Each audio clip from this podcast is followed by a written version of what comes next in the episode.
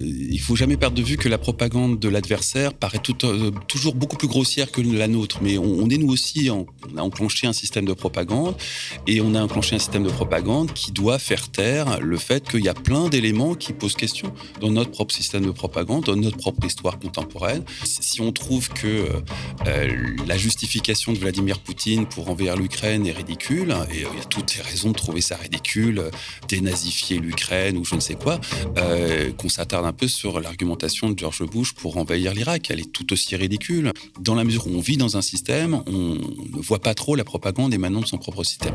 Et en même temps, c'est assez logique de passer, de basculer dans un mode propagande parce que, euh, comme dirait euh, Macron, nous sommes en guerre. Donc on ne peut pas s'attendre à ce que les médias euh, le service public, tout d'un coup, fasse une information neutre dans une situation de guerre où nous sommes quelque part impliqués, même si on n'est pas officiellement en guerre. Le but du jeu, c'est une guerre psychologique, c'est de faire en sorte que vous arrêtiez de réfléchir avec des concepts, avec de la logique, mais que vous passiez à une réflexion sur la base d'émotions. À partir de là, vous avez gagné. Si l'adversaire en face commence à raisonner avec des émotions, il est extrêmement facile de le mettre à mal. Sur le papier, la France et l'Europe ne sont pas en guerre contre la Russie après l'invasion de l'Ukraine, du moins pas encore. Mais dans les faits, une guerre économique est déjà en cours et se livre via des sanctions et des représailles interposées. Mais un autre conflit sournois et latent pourrait bien être engagé, c'est la cyberguerre, c'est-à-dire l'utilisation de moyens, des moyens de l'Internet et des réseaux pour frapper l'ennemi, éviter ses coups et au final gagner la partie. Pour en savoir plus sur les contours de cette menace, j'ai fait appel à Fabrice Epelboin, entrepreneur numérique et enseignant à Sciences Po. Il est membre aussi de l'équipe de Reflet, journal d'investigation en ligne et d'information hacking. Il nous dira ce que c'est que l'information hacking. C'est un des meilleurs spécialistes français de la cyberguerre, justement. Bonjour Fabrice. Bonjour. Alors, la guerre d'Ukraine a commencé et une guerre en 2022 se joue également évidemment sur Internet et sur les réseaux. On va d'abord parler des réseaux sociaux, qui, ce qui est la, face émergée de l'iceberg. Alors, il y a Facebook et Instagram qui ont été limités en Russie, TikTok qui finalement euh, euh, limite aussi les fonctionnalités, c'est-à-dire qu'on ne peut pas publier de nouvelles vidéos à partir de la Russie sur, TikTok. Et en France, RT et Sputnik ont disparu de Facebook, YouTube et même Telegram. Est-ce que euh, c'était attendu? Est-ce que c'est une figure de style désormais imposée des, confrontations entre nations? Euh, pas de une censure à ce point, non. C'est une première. Il y avait déjà eu à l'occasion de conflits quelques censures, mais là, là c'est quand même assez massif. Euh, pour le coup, c'est une première. Après, la bataille des images sur les réseaux sociaux, non, ça c'est un grand classique. Et c'est une bataille qui a été une blitzkrieg. Ça s'est joué en quelques jours. L'Ukraine a gagné par chaos debout. Euh, elle est aujourd'hui de très loin le, vainqueur de, la bataille informationnelle. On a eu des mèmes qui sont apparus, euh, Fuck you Russia, euh, avec cette histoire de l'île aux serpents. on a eu des mèmes qui sont apparus sur la relation des Ukrainiens avec leurs animaux domestiques. forcément, si vous mettez des chats dans l'histoire, vous êtes certain de faire un carton sur les réseaux sociaux. On a eu évidemment ce président qui s'est révélé être avoir une dimension churchillienne et qui a mis qui a épaté tout le monde. Donc sur le, le... Est un acteur euh, à la base, qui est un, acteur ah, bah, c'est sûr que ça, ça, c'est un atout. Hein. Euh, c'est clairement un atout. Après. Euh, qui pouvait s'attendre à ce qu'un acteur comédien se révèle dans l'adversité un leader à ce point charismatique, capable de faire résonner son message au niveau mondial et de galvaniser sa population c'était quand même inattendu euh, et, pour le coup, il s'en sort plus que très bien. Il y a beaucoup de professionnels de la politique qui auraient fait infiniment moins bien dans sa situation. Euh, tout ça pour dire que vraiment, sur la bataille des, images, vis-à-vis du camp euh, occidental, parce que difficile d'avoir l'opinion chinoise ou russe sur cette partie du problème, il a gagné à plat de couture. Alors justement, est-ce que finalement, les Européens ont intérêt à, pratiquer la censure vis-à-vis de médias, euh, disons, liés au Kremlin, alors que quelque part, euh, leurs alliés ukrainiens s'en sortent bien sans pour autant avoir besoin de censure Est-ce que c'était une erreur? La censure, c'est un mouvement global. Euh, cette guerre ne fait qu'accélérer un mouvement global de régression démocratique, on va dire, euh, qui a commencé aux États-Unis, où un, espace dans lequel il était impensable de censurer quoi que ce soit il y a encore dix ans, et qui aujourd'hui censure des boulottes. Enfin, il y, a différentes façons d'aborder la censure, mais il y, en a mille qui sont à l'œuvre. On est face à une régression démocratique, et euh, c'est logique de voir apparaître ça aussi bien sur le territoire américain que sur le territoire français, que sur le territoire des démocraties dans le général. Les démocraties, particulièrement dans une période de guerre et de confrontation à un camp adverse, vont terriblement régresser euh, et n'auront plus comme argument que effectivement c'est bien pire c'est bien pire dans le camp d'en face. Mais ça ne m'étonne pas plus que ça qu'on aborde de façon assez brutale une période de régression démocratique qui se traduit entre autres par de la censure, mais pas que. On, a aussi une dialectique contre euh, celui d'en face qui aujourd'hui, euh, je pense notamment à ce qui se passe en ce moment dans le service public où c'est caricatural, le méchant est pro-russe. Je me souvenais, je me souviens très bien de l'élection Corée du Sud en 2012 qui, pour des raisons numériques, est très intéressante, mais la campagne de diffamation faite à l'adversaire qui était de gauche euh, vis-à-vis de la candidate de droite qui était la présidente sortante, consistait à l'accuser de complicité avec la Corée du Nord. Alors, vu de France, c'est complètement ridicule. C'est qu'on voit le décalage entre la Corée du Nord et la Corée du Sud. S'imaginer qu'un candidat qui est juste de, de gauche libérale puisse être l'allié d'une dictature complètement euh, caricaturale, ça paraît absurde. Mais fondamentalement, ça n'est pas plus absurde que le discours qu'on balance à tout un tas d'opposants aujourd'hui de complicité avec Poutine, même s'il est vrai que ces, opposants hier n'avaient euh, pas pris des précautions suffisantes vis-à-vis de Poutine et n'avaient pas anticipé, mais qui l'a anticipé, ce qui se passe aujourd'hui. Donc, en gros, euh, euh, la, censure, elle est moins euh, créée dans, des buts d'efficacité qu'un réflexe de, nos sociétés qui désapprennent les libertés. Oui, elle, est liée à, des systèmes de propagande qui se mettent en place de part et d'autre. Euh, il faut jamais perdre de vue que la propagande de l'adversaire paraît euh, toujours beaucoup plus grossière que la nôtre. Mais on, est nous aussi, on a enclenché un système de propagande et on a enclenché un système de propagande qui doit faire taire le fait qu'il y a plein d'éléments qui posent question dans notre propre système de propagande, dans notre propre histoire contemporaine.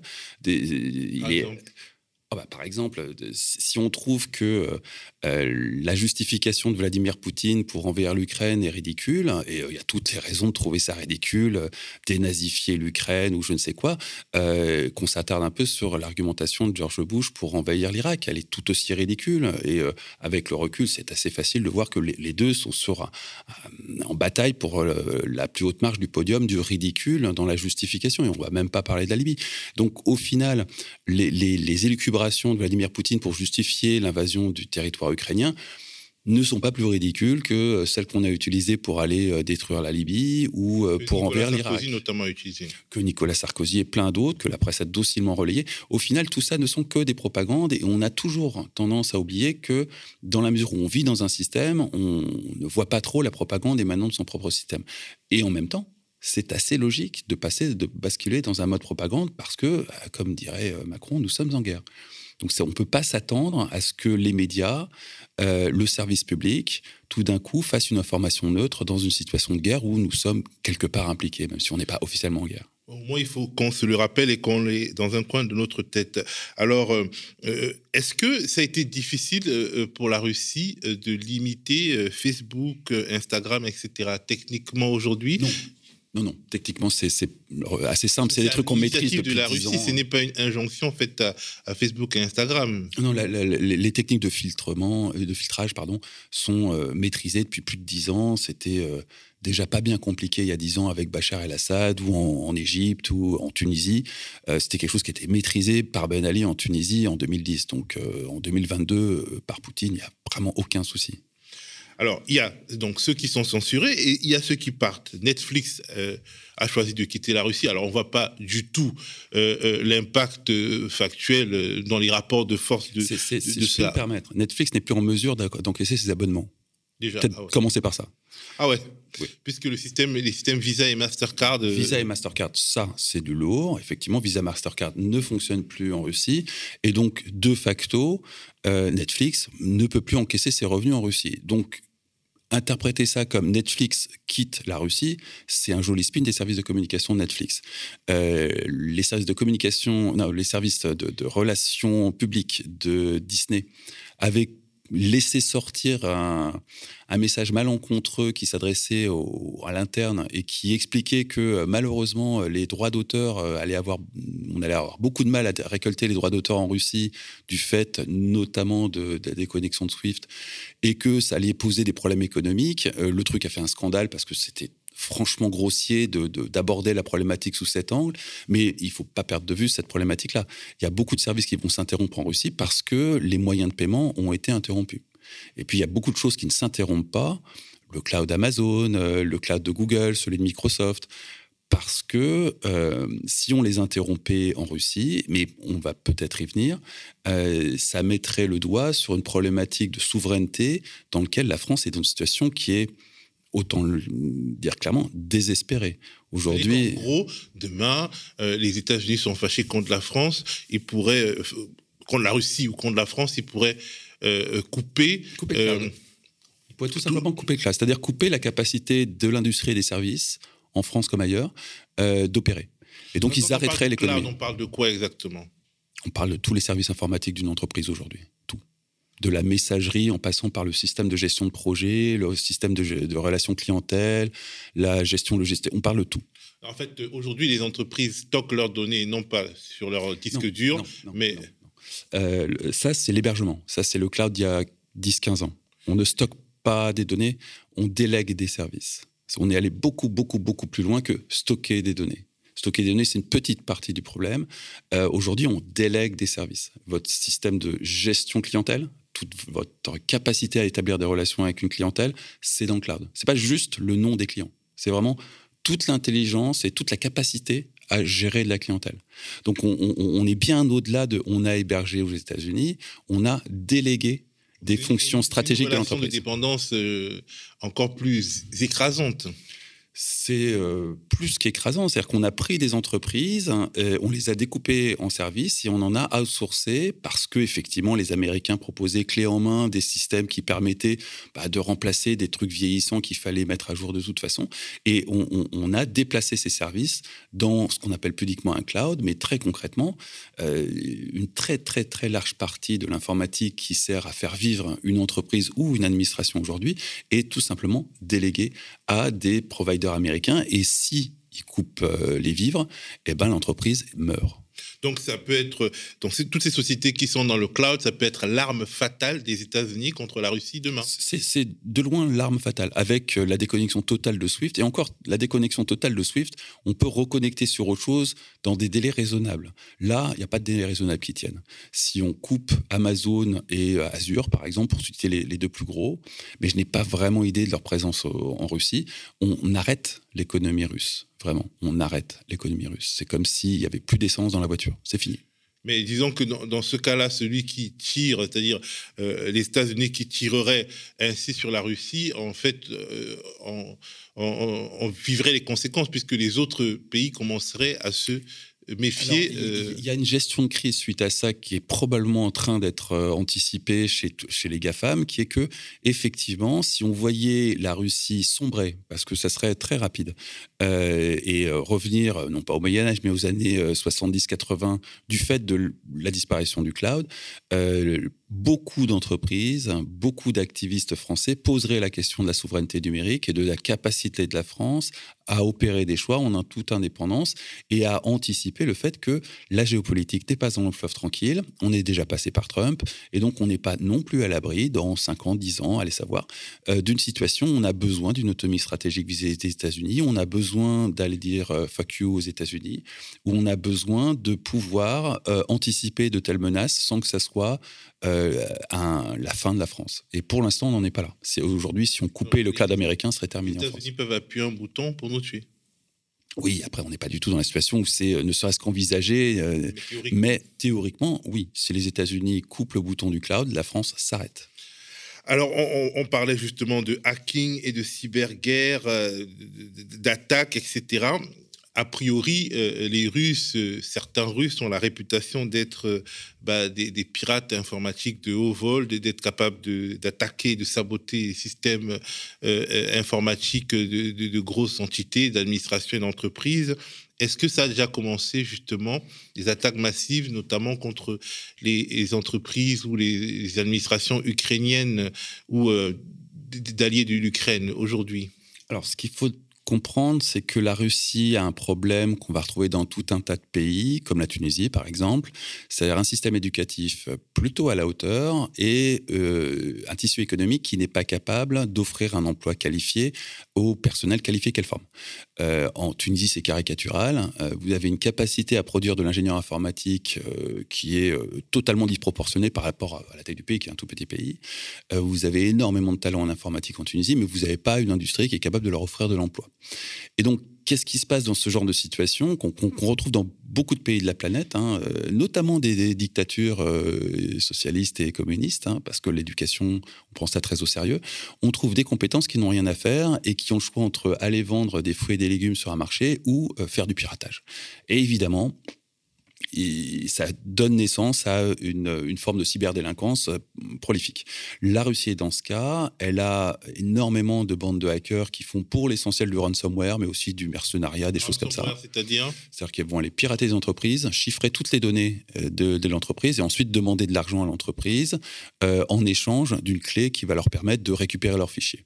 La plupart des entreprises payent parce que c'est une. Soit elles ont très bien organisé une éventuelle attaque, elles ont des backups qui sont opérationnels, elles sont capables de remettre en service leur système sans payer et d'identifier la faille par laquelle euh, sont passés les hackers, parce qu'ils ont forcément laissé une porte, une fenêtre ouverte quelque part, et réparer ça et redémarrer. Soit elles ne sont pas capables de faire ça, et c'est malheureusement le plupart du temps le cas, et dans quel cas il faut payer. Et c'est compliqué parce que euh, souvent on paye, on récupère pas la clé. Euh, enfin, c'est une crise majeure. Il y a grosso modo une PME sur trois attaquée par du ransomware qui fait faillite dans les années qui suivent. Euh, et c'est une plaie au niveau mondial. Euh, il y a deux épicentres de, ces bandes de cybercriminels qui s'organisent pour euh, aller rançonner les entreprises. c'est la Chine et la Russie.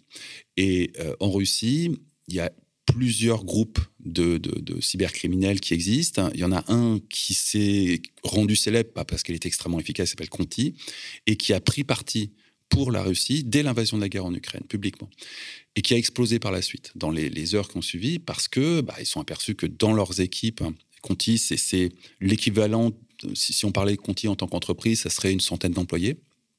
La réalité, c'est que ce n'est pas des employés, c'est un écosystème, c'est beaucoup plus complexe que ça. Euh, mais euh, ça n'est pas plus euh, imposant en termes de, de ressources humaines qu'une petite SS2I au final. Malgré tout, c'est l'un des groupes les plus dynamiques et qui ont volé des, dizaines et des dizaines de millions de dollars. Peut-être même qu'on euh, finira par compter ça en milliards. C'est pas très clair aujourd'hui, mais c'est des sommes qui sont impressionnantes au regard de la, ressource humaine qui est consacrée. Et euh, dans euh, les membres de Conti, il y avait des Ukrainiens qui ont tout bêtement pris l'ensemble des données du groupe et qui les ont publiées publiquement les chats, le code source, tout un tas de choses, ce qui a permis de comprendre comment fonctionnait ce groupe-là. On s'est aperçu qu'ils faisaient un peu de mercenariat, qu'ils n'avaient pas hésité à aller espionner Navalny pour le compte du Kremlin, et que au final, tous ces groupes vivent en bonne intelligence avec l'État qui les héberge, avec un, deal qui consiste à ne, pas attaquer euh, ni la Russie, euh, ni les entreprises russes, euh, ni les, alliés de la Russie. Et en contrepartie, eh ben, ils avaient une relative impunité sur le territoire russe. Il y a quelques exceptions, mais c'est grosso modo comme ça que ça se passe. Et dès l'invasion d'Ukraine, Conti, en prenant parti, s'est fait imploser en quelque sorte, ce qui a calmé tout le monde. Et aujourd'hui, on est une situation d'attentisme, un peu la, drôle de guerre où chacun est dans ses tranchées, on observe sur le terrain cyber, hein, sur, le, terrain réel. Malheureusement, c'est pas du tout ça. Mais il n'y a pas d'attaque significative. Donc, on, on, est dans cette situation d'attentisme. Conti, l'explosion de Conti a calmé tout le monde. Euh, les attaques qui sont vraisemblablement, il faut toujours mettre du conditionnel dans les attributions, qui sont vraisemblablement euh, d'origine russe sur l'Ukraine, sont très ciblées sur l'Ukraine pour ne pas déborder. C'est pas forcément évident de ne pas déborder quand on fait des attaques cyber. Euh, de façon à ne jamais être dans cette ambiguïté de il y a eu une attaque cyber sur un pays membre de l'OTAN et donc l'article 5 peut être déclenché. justement, en fait, donc on peut, il y a déjà des attaques cyber contre l'Ukraine, mais c'est des, y a des attaques cyber depuis 2014 en fait. La, guerre cyber, elle a commencé avec la révolution du Maïdan, elle s'est jamais arrêtée depuis. Euh, et donc, ce qu'on observe aujourd'hui, n'est pas significativement différent de ce qui se passait il y a six mois. Il n'y a pas d'évolution euh, notable. Euh, ça pourra venir demain. Mais le temps de diffuser cet entretien, ça se trouve, ça sera là. Mais pour l'instant, il n'y a pas d'évolution notable par rapport à ce qui se passait il y a six mois. Et le, le vrai momentum de la cyberguerre en Russie, il se place en 2014, pas aujourd'hui. Et, dans, l'autre sens, est-ce qu'il euh, y a des attaques euh, cyber contre les entreprises russes déjà? Ou alors peut-être qu'on ne les connaît pas? y a, On ne connaît pas tout. Euh, il y a un effet de brouillard, on va dire, qui est constitué par Anonymous. Anonymous a, rené de ses cendres. Anonymous qui est? Anonymous qui est un, un, drapeau, c'est un peu l'équivalent des Gilets jaunes, hein, mais version cyber. C'est-à-dire que c'est euh, un appel à se réunir sous une identité commune, à effacer l'individualité sous une identité commune pour obtenir un effet de masse et évidemment diluer les possibilités de répression, vu qu'il n'y a pas d'individu là-dedans. Donc si on est face à un État ou une organisation potentiellement agressive, il n'y a personne à attaquer en particulier. Donc profiter de l'effet de masse pour faire l'équivalent d'une manifestation, mais dans, le, dans la dimension cyber, et attirer l'attention. Et sur cette dimension-là, c'est très très efficace, hein. au même titre que les Gilets jaunes. C'est clair que si vous faites une manifestation avec 500 gugus sur les Champs-Élysées, bah, c'est pas grand-chose, 500 personnes sur les Champs-Élysées. Si vous mettez des Gilets jaunes, tout d'un coup, vous lancez un message, c'est beaucoup plus clair, vous avez les médias, vous avez de l'attention. Euh, c'est à ce à ce stade vraiment la même chose. On, a vu des Anonymous euh, arriver aussi bien euh, sur des. Au départ, c'était une problématique strictement américaine. Hein, c'est né dans la confrontation entre la scientologie et des anciens membres de la scientologie. Et puis avec le printemps arabe, ça s'est internationalisé. L'effet WikiLeaks et printemps arabe ont fait que tout d'un coup, les Anonymous ont été appelés à la rescousse par les Tunisiens pour s'intéresser à ce qui se passait dans cette région du monde. À partir de là, c'est devenu un phénomène international et on a vu des Anonymous se saisir d'une multitude de causes. Évidemment, c'est pas les mêmes, hein. c'est juste le même gilet jaune qui là est le masque de Guy Fawkes qui sert d'étendard pour aller faire des manifestations numériques. Ça prend essentiellement la forme de euh, ce qu'on appelle les DDoS, c'est-à-dire des attaques par déni de service qui vont permettre de paralyser temporairement un site, ou de defacing, c'est-à-dire remplacer la homepage du site par un message de revendication. On est vraiment dans un phénomène de manifestation qui consiste à faire du bruit et rendre euh, une voie de circulation inutilisable, ou faire des tags sur des murs pour poser une revendication.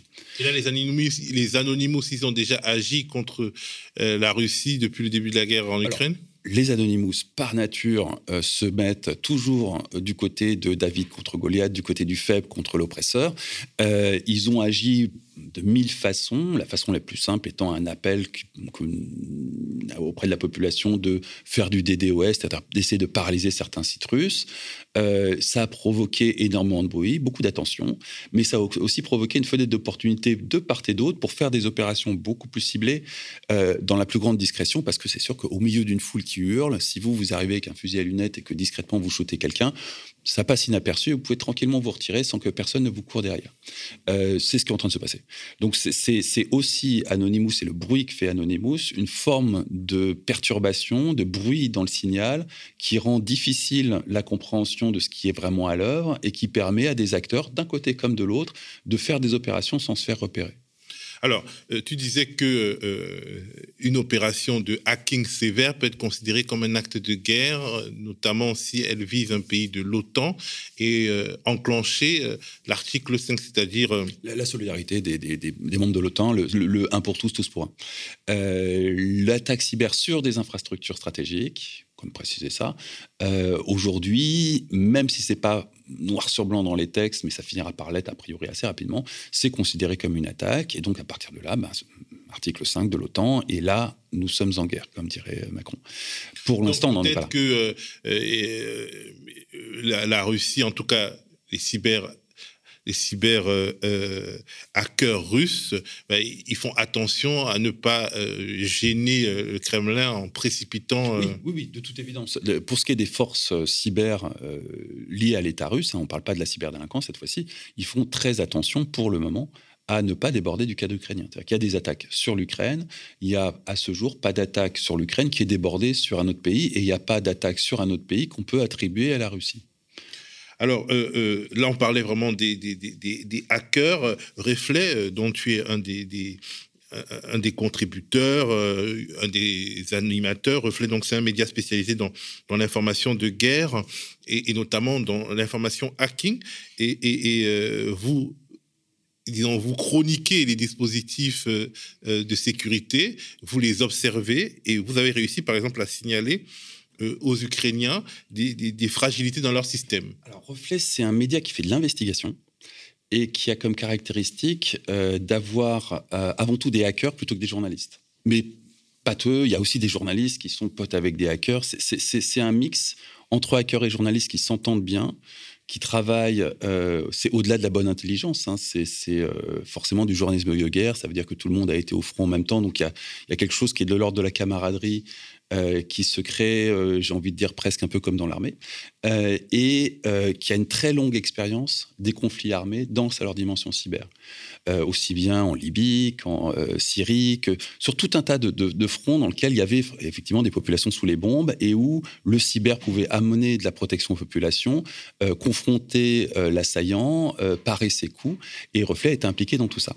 mais j'insiste, c'est un média d'investigation. C'est pas un média qui fait la chronique de quelque chose. C'est pas du tout ce type de journalisme. Mmh. C'est du journalisme qui est plus qu'engagé, qui va aller s'engager pour typiquement faire en sorte de protéger les citoyens tunisien de la surveillance de Ben Ali lors de la révolution tunisienne, ou qui va euh, être aux côtés de ceux qui ont euh, branché, rebranché Internet quand Moubarak euh, l'avait coupé.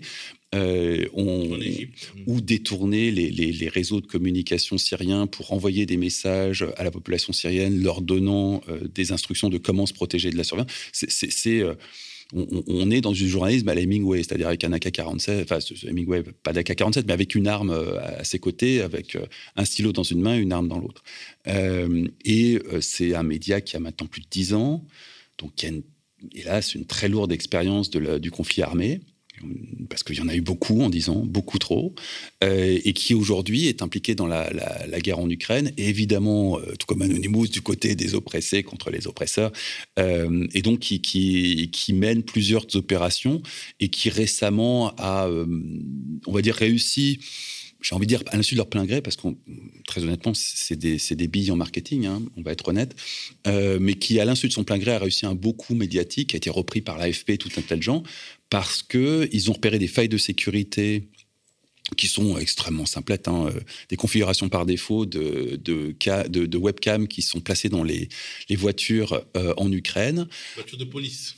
Les voitures, euh, les voitures en général, et aussi les voitures de police. Donc c'est, après c'est un travail qui est celui d'un hacker ou d'un informaticien, un scan global de tout l'Internet des objets ukrainiens, un, focus sur tout ce qui était caméra connectée, et dans les caméras connectées, un tri qui a permis de s'apercevoir qu'effectivement il y avait des voitures de police, constituer des listes de l'ensemble des, des, caméras connectées qui étaient accessibles aux quatre vents et que les Russes pouvaient très bien utiliser aller voir les autorités ukrainiennes, leur signaler le problème. Et le problème, alors ça, on a été bluffé, a été corrigé en trois heures et demie en général, quand vous allez voir une grande entreprise multinationale et que vous leur signalez un problème de sécurité, il y en a pour des mois à corriger le truc.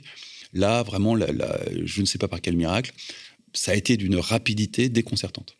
Alors, on va, on va parler de, tout cela, mais je voudrais qu'on parle maintenant de, euh, des câbles sous-marins. Il y a certaines, euh, certains analystes qui qui ont peur de ce que les Russes peuvent saboter les câbles sous-marins, puisque les câbles sous-marins, c'est ce qui permet à l'Internet de, se diffuser. En fait, euh, euh, c'est un peu le système, de, le système, euh, nerveux, le système nerveux de, l'Internet. Et donc, ces câbles sous-marins sont accessibles, en tout cas ceux qui connectent l'Europe au reste du monde, sont accessibles aux, Russes. Et, tous, tous, tous tous les câbles sous-marins de la planète. Il faut savoir que 99% des communications de la planète passent par des câbles. Euh, le satellite est très anecdotique et n'est pas du tout en mesure de proposer une alternative, si ce n'est ponctuel, euh, euh, Starlink ou un autre. C'est quelque chose. Starlink d'Elon Musk. Oui, c'est totalement ponctuel. C'est pas quelque chose qui peut remplacer les câbles. la quantité d'informations à faire circuler sur la planète est telle que seuls les câbles sous-marins fibre optique sont capables de faire transiter tout ça. et des câbles sous-marins, vous en avez absolument partout. C'est très facile à détruire. Hein. Vous prenez un chalutier, une encre et vous raclez le sol sur un, endroit où vous savez qu'il y a des câbles, vous allez faire des dégâts considérables qui vont se chiffrer en dizaines ou centaines de millions de dollars pour réparer. Et en, journées, semaines, peut-être même mois d'interruption de service. Donc c'est pas Il n'y a pas besoin d'être la Russie. Euh, il y a besoin juste d'avoir un chalutier. Il y a besoin d'avoir la. Pourquoi on dit que la Russie peut le faire? Parce que la Russie, tout comme euh, euh, tout comme si j'avais un grand-oncle qui était pêcheur breton, on peut, le faire. Tout le monde peut le faire. Euh, c'est une fragilité intrinsèque du réseau Internet. Et si vous le faites en sachant ce que vous faites, et là, pour le coup, effectivement, il y a besoin d'avoir un minimum de compétences en ingénierie réseau, vous pouvez provoquer des dégâts considérables. Euh, et il n'y a aucun moyen de protéger ces câbles. Imaginez un câble qui traverse tout l'Atlantique ou tout le Pacifique. Vous n'allez pas mettre des patrouilleurs anti-sous-mariniers à, tous les niveaux. Vous pourrez éventuellement repérer qu'il y a certains bateaux qui sont susceptibles de traîner une encre ou quelque chose pour détruire dans ce coin, mais si c'est un sous-marin, et comme la Russie ne manque pas de sous-marins, bah, très concrètement, ils peuvent couper ce qu'ils veulent où ils veulent. Donc c'est une arme fatale aussi, comme les, les, les GAFAM. C'est probablement moins fatal que les GAFAM, mais effectivement, dans une hypothèse de confrontation et de montée, ça pourrait être euh, une arme qui fasse que nous, tout d'un coup, nous, petits occidentaux, ben, on a beaucoup de mal à avoir Netflix parce qu'il n'y a plus suffisamment de bandes passantes. Ça, poserait des problèmes d'infrastructure assez majeurs. Ouais. Et le satellite pourrait... pourrait En aucun cas. Même pas un peu? En aucun cas. De façon ponctuelle sur un terrain d'opération, oui. Mais euh, on ne va pas basculer, nous, utilisateurs lambda, euh, avec nos usages actuels, sur de la connexion satellite, ça ne marchera pas. Euh, alors, est-ce qu'il est possible, est-ce que cette guerre peut être finalement la guerre de, la mort d'Internet, c'est-à-dire de la création par plusieurs pays de petits intranets euh, qui, qui couperaient les citoyens de ces pays du reste du monde, notamment en Russie? Oui, il y a très clairement une, préparation de quelque chose qui pourrait être de l'ordre de la balkanisation de l'Internet russe qui se couperait du monde. Euh, il faut quand même souligner que jusqu'ici, ça n'a jamais marché. Il y a eu des tentatives, notamment de l'Iran, mais aussi de la Russie, euh, de tests euh, pour se couper du monde et vivre sur une espèce d'intranet national. Jusqu'ici, techniquement, ça, ça a toujours foiré. Peut-être les, Chinois, ils ont un Internet bien spécifique. les Chinois, ils sont pas sur cette logique-là. Les Chinois, ils sont sur une logique d'une grande muraille où tu peux accéder à l'information à l'étranger, mais pas à n'importe laquelle. Il faut qu'elle soit whitelistée. Et il y a énormément de choses qui sont filtrées. Là, on parle vraiment d'une logique de lockdown, c'est-à-dire que tout d'un coup, on coupe tout, absolument tout, et on vit sur un intranet en local. Euh, c'est pas du tout la même approche technique que l'approche de la grande muraille numérique de Chine. Hein. vraiment, la grande muraille numérique de Chine, il y a juste quelque part une douane de l'information qui est extrêmement sévère et qui regarde de très très près tout ce qui transite. Là, euh, il n'y a pas une douane de l'information. On coupe les ponts. C'est vraiment une autre démarche. On est vraiment sur une démarche de balkanisation. On va voir si ça, marche. si ça marche, et ça pourrait être un précédent dangereux. Si ça marche, on aura l'Iran qui suivra euh, et on aura vraisemblablement par la suite tout un tas de. On aura un savoir-faire pour que ça puisse marcher. Et donc, euh, ce savoir-faire s'exportera exactement comme les technologies de surveillance. Et on, a au minimum l'Iran et la Syrie qui sont certainement prêts à faire un chèque pour avoir ce genre de technologie. Oui. Alors, donc, euh, aujourd'hui, on, voit que donc il y a une sorte de, guerre informationnelle et de guerre euh, des, réseaux et euh, aussi de guerre de l'espionnage parce que euh, finalement toutes ces Internet et aussi le cloud sont espionnés en permanence et au départ, c'est la NSA, donc les Américains, qui ont eu la technologie pour pouvoir finalement se saisir des informations et, des, données alors, ça dépend de la façon dont on aborde la dimension technique de l'espionnage. Euh, les Américains ont eu un rôle majeur, majeur. Euh, mais on n'est pas mauvais. Euh, typiquement, il y a une technologie complètement clé moins aujourd'hui, mais qui a été vraiment totalement clé il y a dix ans pour espionner des nations tout entières, faire de l'espionnage de masse, c'est le Deep Packet Inspection. Et ça, c'est une innovation française qui a été euh, conçue euh, dans un laboratoire à, l'Université de Paris 6 et qui ensuite a donné lieu à une start-up qui s'appelle Cosmos, euh, qui a eu une confrontation malheureuse avec Reflet. Ça s'est mal passé. son patron a terminé avec une accusation de complicité de crime de torture à la haie. Euh, euh, et, la France n'est pas mauvaise là-dedans, hein, pas mauvaise. Euh, les Chinois sont pas mauvais évidemment, les Russes non plus, mais c'est pas juste les méchants Américains contre le, reste du monde. C'est plus complexe que ça. Les Américains ont été en avance de phase et puis évidemment ont investi des sommes totalement folles là-dedans, ce qui fait que sur beaucoup de domaines ils ont une très grande avance. Mais c'est pas les seuls. C'est pas les seuls. Alors, donc, on parlait de, Reflet, qui fait du journalisme d'investigation en ligne et qui euh, fait de l'activisme, en fait, au profit euh, des, des, David de la planète contre les, Goliaths de la planète. Alors, euh, je voudrais qu'on finisse cet entretien en parlant justement de, votre rôle, du rôle de Reflet dans, cette, guerre. vous n'êtes pas juste des observateurs, vous êtes des, acteurs et notamment parce que vous voulez permettre à ceux qui justement pourraient être subir un Internet dégradé, en Ukraine notamment, ben, d'avoir un plan B, si j'ai bien compris. Ben, euh, anticiper ce qui va se passer avec Reflet dans les, les semaines, les mois et hélas, peut-être les années qui viennent, c'est relativement simple parce que c'est c'est pas la première guerre dans laquelle Reflet euh, euh, va faire du journalisme des guerres euh, et va s'impliquer d'une façon ou d'une autre. Et typiquement, bah, on peut s'attendre à ce que Reflet apporte des solutions de protection face aux attaques et à l'espionnage vis-à-vis de la population civile, éventuellement vis-à-vis d'une forme de résistance parce que l'Ukraine va basculer, si ce n'est déjà fait, euh, d'une logique d'une armée qui répond à une armée à une logique de résistance. Hein. L'armée ukrainienne ne va pas pouvoir rester en tant qu'armée ukrainienne bien longtemps. Elle est très vraisemblablement, mais il faudrait demander à des experts militaires, en train de se reconfigurer en résistance armée. Euh, et ça aussi, ça demande des dispositifs techniques pour être à l'abri de la surveillance.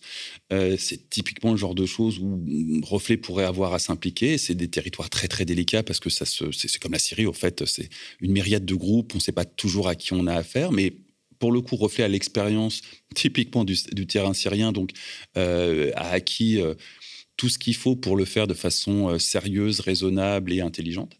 il y aura évidemment.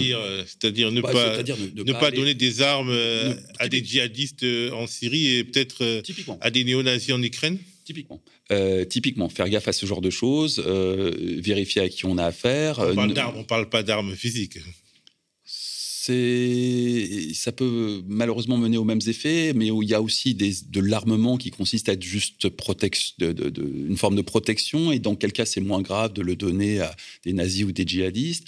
il y a une expérience de comment apporter de l'aide cyber sur le terrain qui est euh, assez unique du côté de Reflet. Euh, il y a une expérience pour comprendre ce qui se passe sur le terrain et euh, faire la distinction entre des opérations psychologiques, je pense notamment à ce qui s'est passé à Tchernobyl, et une, réalité avec un réel danger cyber qui n'est pas nécessairement. À Tchernobyl, c'est-à-dire l'angoisse d'une bah, d'une destruction. une pure guerre informationnelle. La centrale nucléaire qui avait été prise d'assaut par l'armée russe, pour toi, c'était du bluff pour moi, c'est une guerre informationnelle. Ça consiste à faire peur. Ça consiste à euh, jouer avec des signifiants et des signifiés, euh, Tchernobyl étant quelque chose de très très très pesant d'un point de vue signifiant, et euh, faire comprendre à l'adversaire que le danger nucléaire est une possibilité. Mais soyons clairs, si, jamais il faisait exploser Tchernobyl et que ça provoquait des radiations, les Russes seraient les premières victimes. Donc à un moment, il faut juste réfléchir en de stratégie, c'est débile. D'autant plus que autant euh, ce genre de menace venant d'un groupe terroriste peut être crédible, mais les Russes ont d'autres moyens d'utiliser le nucléaire. C'est pas comme s'il manquait de missiles. Donc il y, a vraiment euh, une capacité avec le nucléaire, que ce soit Tchernobyl ou l'autre centrale russe qui a été bombardée, mais c'est des bâtiments administratifs qui ont été euh, bombardés, à faire ce que dans la cybersécurité, on appelle du FUD, le Fear, Uncertainty and Doubt, la, peur, l'incertitude et le doute, de façon à terroriser la personne en face. Et en fait, le but du jeu, c'est une guerre psychologique, c'est de faire en sorte que vous arrêtiez de réfléchir avec des concepts et avec de la logique, mais euh, que vous passiez à une réflexion sur la base d'émotions. À partir de là, vous avez gagné. Si l'adversaire en face commence à raisonner avec des émotions, il est extrêmement facile de le mettre à mal merci beaucoup euh, Fabrice. Fabrice Epelboin, je rappelle que tu es entrepreneur numérique, enseignant à Sciences Po et membre de l'équipe de Reflet, journal d'investigation. Je me permettre de préciser un truc. Reflet, c'est sur abonnement. Euh, ça ne vit parce que Reflet avec un s.info, ça ne vit que parce qu'on a des abonnés. Euh, et c'est euh, grâce aux abonnés qu'on arrive à mener ces actions. Donc, euh, il y a différents modèles économiques dans les médias. Reflet, c'est longtemps, longtemps cherché. Aujourd'hui, Reflet, sur un modèle d'abonnement. Et sans les abonnements, Reflet ne peut pas continuer. Donc, on, a vraiment besoin, on fait partie un peu comme Mediapart, de ces médias qui ont besoin de leurs abonnés pour continuer à aller de l'avant. Merci Fabrice.